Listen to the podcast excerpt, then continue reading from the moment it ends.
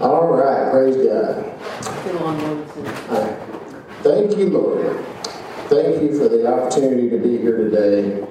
Thank you for, for bringing, I feel like uh, not only did we have visitors today, we've got uh, pretty much all of our family back together. That just makes me feel wonderful.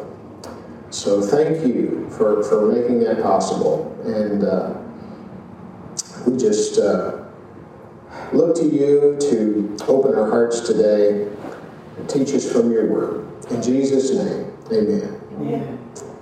amen. Praise God. I, as we are growing up, part one of the questions we always get asked, right, is, uh, well, what do you want to do when you grow up? Or you know, we ask children that, or, or we, we, we tend to ask them, ask it this way: What do you want to be? But really, that's kind of a, a, those are two different questions, because what we do, uh, what we how we make a living is not necessarily who we are. But we do strive to define ourselves, and for many of us, that's how we define ourselves because we need purpose. And we also need provision. We've got to uh, uh, we've got to work because we need to eat. So that question also involves, you know, we need provision. How are we going to get it? Most of us are going to have to be doing something. But this was never supposed to be enough. And be enough because we're made for something more. We were created for more. We were created for a relationship with our Creator. And we need something that we can't, no matter how hard, hard we work, we can't get it by working. We need spiritual food. And that comes from a different source. But religion recognizes this need. And of course, we all know that there's, there's only one truth. Jesus says, I am the way, the truth, and the life. No one comes to the Father but by me. But in the absence of that truth, falsehoods will try to fill the gap. We'll, we'll take that place with something. And it may be to install a false God, or maybe to try to make gods of ourselves like the naturalists do. But we're going to put something, in some false religions for that matter too, but we're going to put something in that place. And if that doesn't work, and if we, uh, if we come to the right conclusion that, that Jesus uh, is the answer, our enemy will still come in and try to corrupt that truth and make it into a lie. Cause us to believe things that aren't true and, and, and take away from us that which we have found. Many things get labeled as Christian that have very little to do with Christ.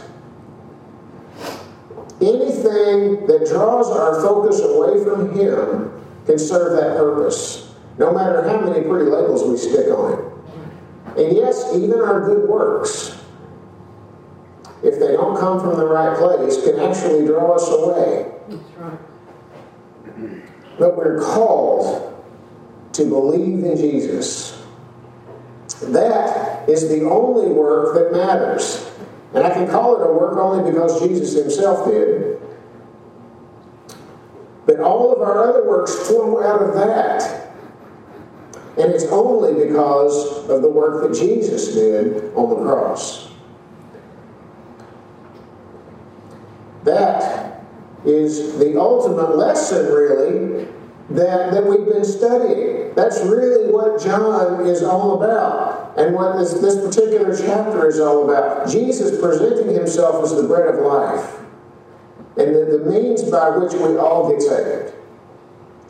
He's going to give himself so we're gonna, and I hope y'all are finding this a benefit. I'm, I'm enjoying doing it, so I, I hope that it has uh, has been meaningful to you as well.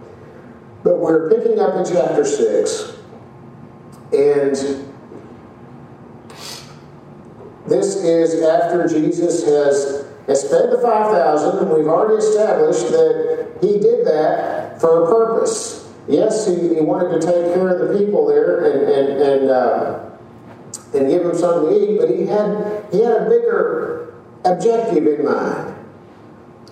And we get that out of uh, chapter 6, verse 4, where it says that he did this because the Passover was coming.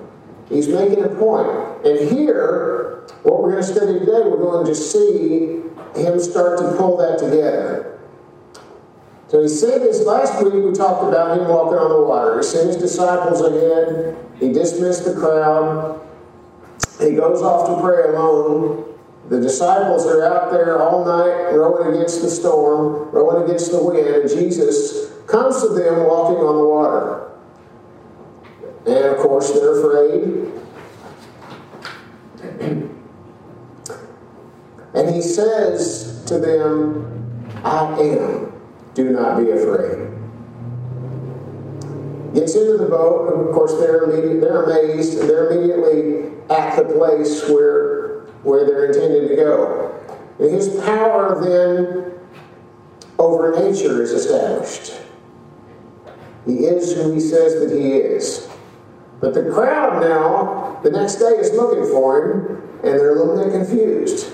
And that's where we're going to pick up the, the narrative here in chapter 6, starting in verse 22.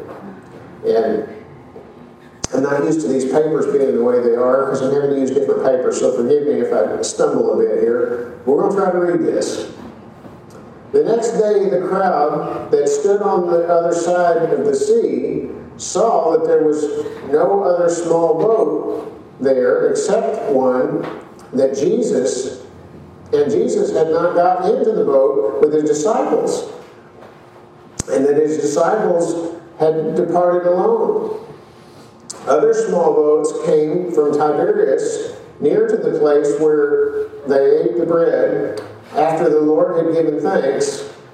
And when the crowd saw that Jesus was not there, nor his disciples, they themselves got into the small boats and came to Capernaum looking for Jesus. And when they found him on the other side of the sea, they said to him, Rabbi, when did you get here? Jesus answered them and said, Truly, truly, I say to you, you seek me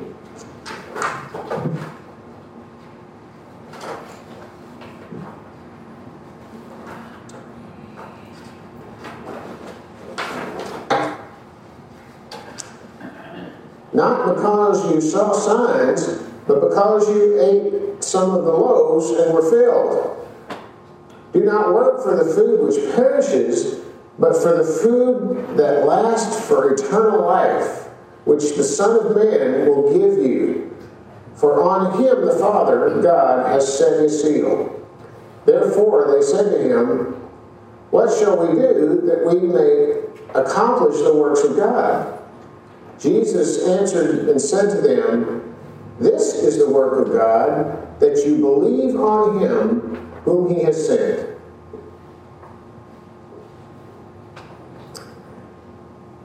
As I think about this, I, I have, this scene kind of plays out in my head.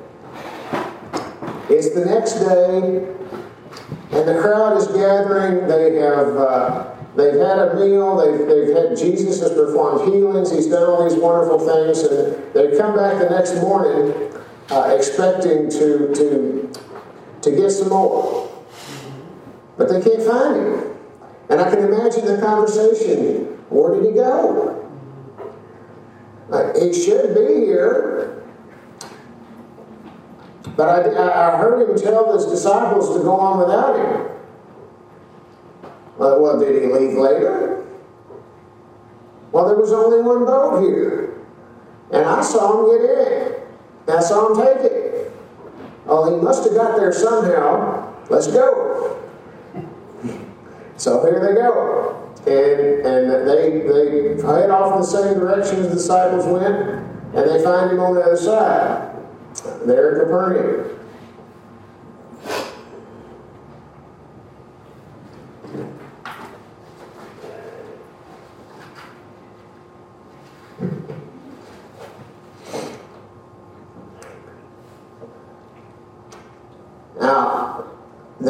Might have figured that out from the direction of travel that they were going, uh, or Jesus would have been known to be from that area. Uh, he had his base of operations there a lot of times. Uh, maybe they heard his disciples say it. Could be. It doesn't, it doesn't really matter. They, they, they get there and they find him, and this conversation begins. And Jesus, interestingly enough, doesn't answer their question. Because they ask him, when did, he, when did you get here? But he doesn't answer their question. But I think there's a reason for that because even having witnessed yesterday's excuse me, even having witnessed yesterday's miracle, they probably wouldn't have believed it if he, if he told them how he got there. Oh, I just walked across the water. But Jesus is not doing these things to be an exhibitionist. He's not uh, he's not trying to uh, obtain fame and glory for himself. He is obtaining fame and glory for the Heavenly Father. And you know, if he told them that, he would have been called upon to give a demo. Oh, yeah, do that again. And they still would have doubted. Him. They still would have said, well, I could hear somebody else saying, well, well, yeah, but last night there was a storm. I know you didn't do that during the storm. This is some kind of trick.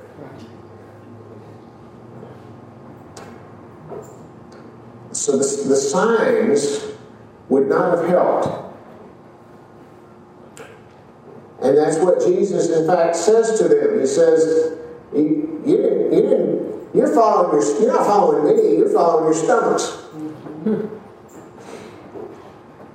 But I'm trying to give you something much greater than the food, which you're going to, you're going to have to eat. You're going to have to get more. It's never going to be enough. So Jesus admonishes them now.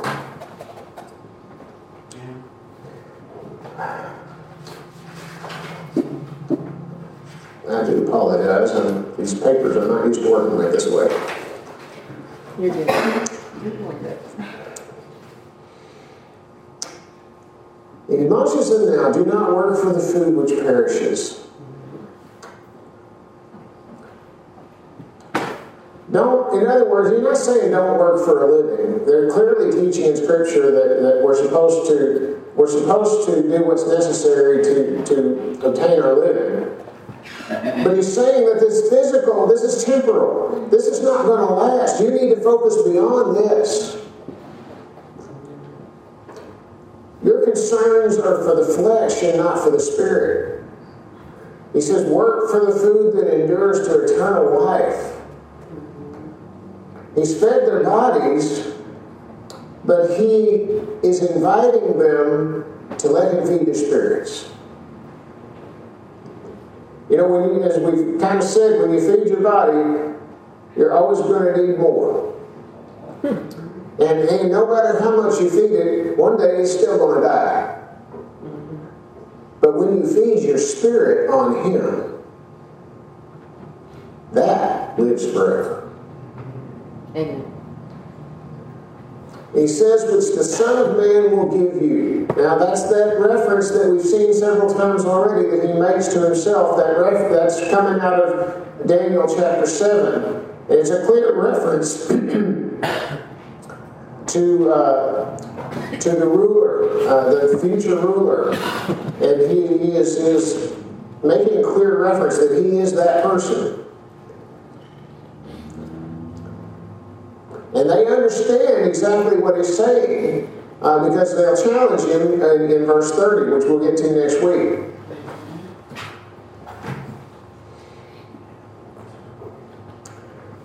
He says, For on him the Father God has set his seal.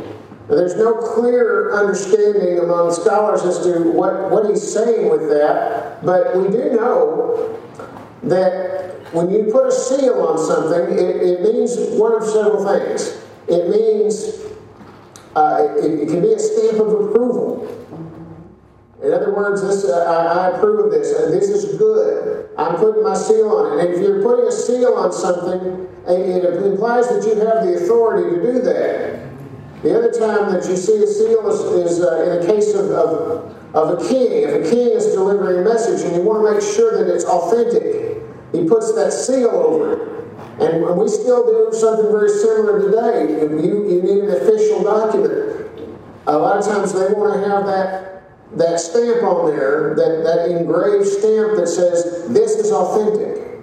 Right. And so the, the implication here, Father God, as Jesus has been saying all along, I have the Father's approval. I am what I am doing, I am doing on His behalf.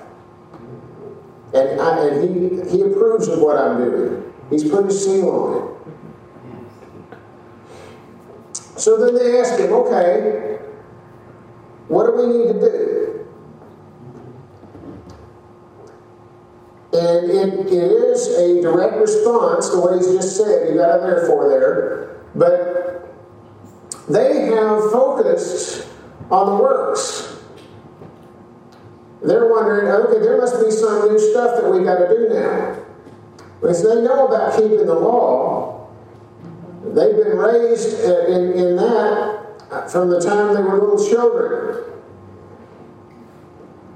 And among them are probably those who, as we read a couple of weeks ago, wanted to force him to be king.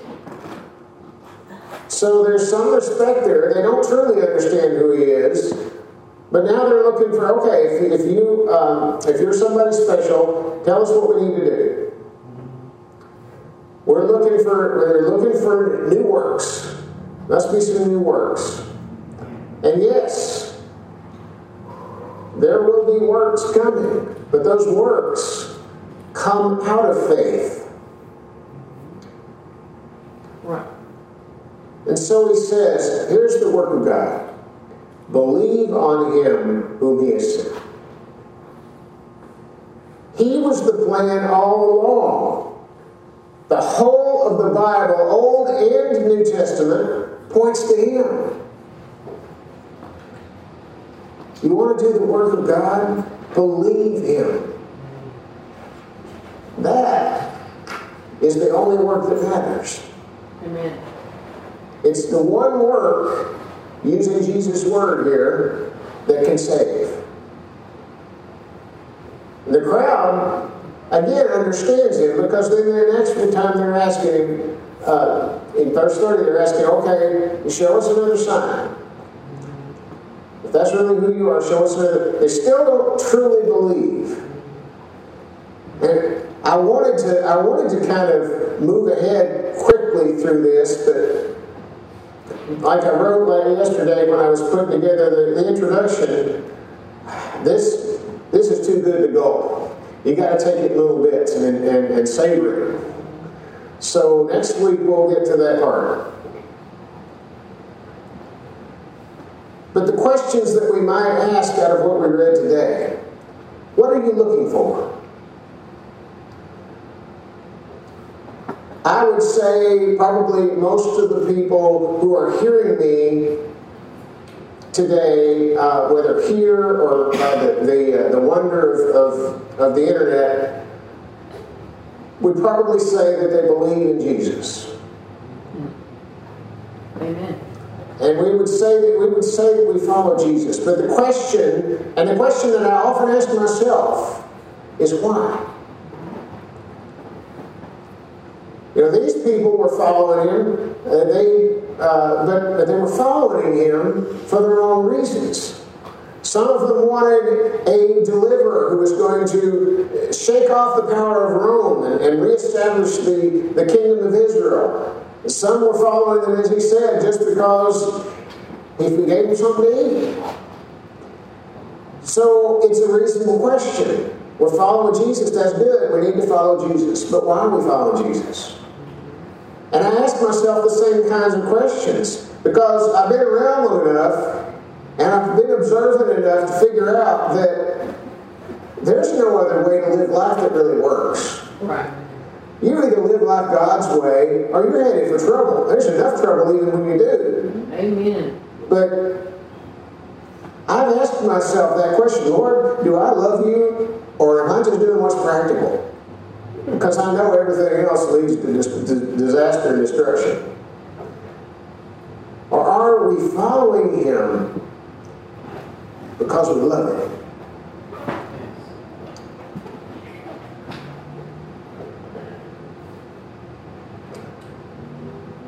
Love His for me and mine for Him. And even though I still don't understand it, that's what I want. Are we following Him out of fear?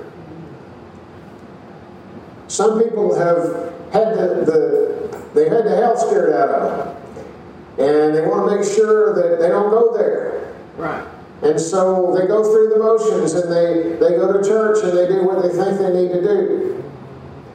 Others may be following out, out, of, out of a need. Uh, they've been taught that He supplies all of our needs, and, and so He does. Not necessarily of all of our wants, but all of our needs. And so we seek the blessing. But are we seeking the blesser? Amen. He offers us much more than what we can imagine. Seek his face, and he will offer his hand.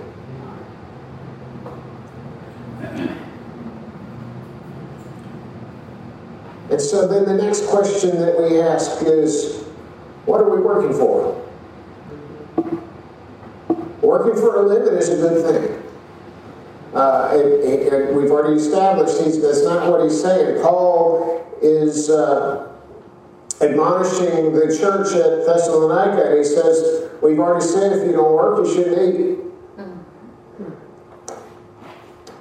And there's the warnings, multiple warnings to the, the lazy that you find in Proverbs uh, 6, 6 through 11, 13, 4, uh, 24, and then there's a, another one in Proverbs that contrasts laziness with righteousness. The implication being that a lazy person is not righteous, it's not right with God. Chapter 21, 25, and 26 says, The desire of the sluggard puts him to death, for his hands refuse to work. All day long he is craving, while the righteous gives and does not hold back.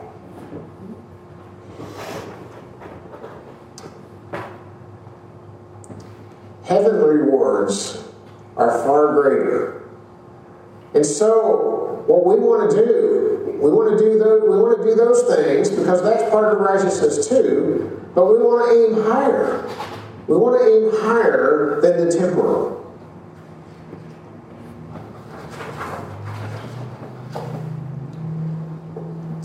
Jesus says, Seek first the kingdom of God, and all these other things will be added to you. He said, Don't worry. Don't worry about your, about your needs. I got that. You seek first the kingdom of God. He knows what you need even before you ask Him. And in fact, He knows what you need better than you do.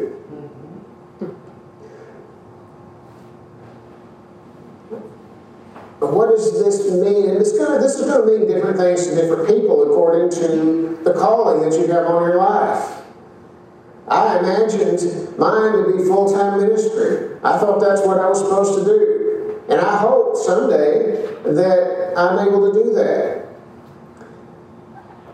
But for this moment, it involves being a computer programmer still. And that's okay because God showed me that's what I want you to do right now. Amen. This is part of this is part of, of your righteousness. This is part of doing what I've called you to do. If that changes, I'll, I'll be I'll be ready for it. I'll be happy. But for right now, I'm doing exactly what I'm supposed to do. You know, that's a good feeling. That's a good. That's a feeling that we all ought to have. If we don't have it, we need to be seeking the Lord until we get it. True. So then he says, the work of God. The work of God is to believe on him whom he has sent. Amen.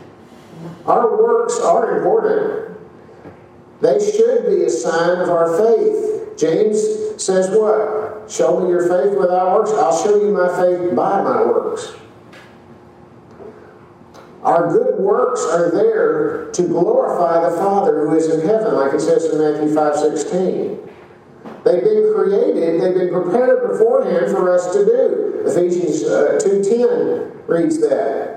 But they don't save us because the same passage there, we, all, we, we know verses 2, 8, and uh, Ephesians 2, 8, and 9 better, because it says, For grace are you, are you by grace are you saved, and not of works, lest anyone should boast.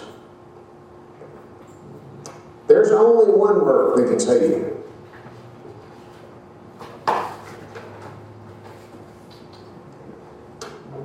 Believe Him.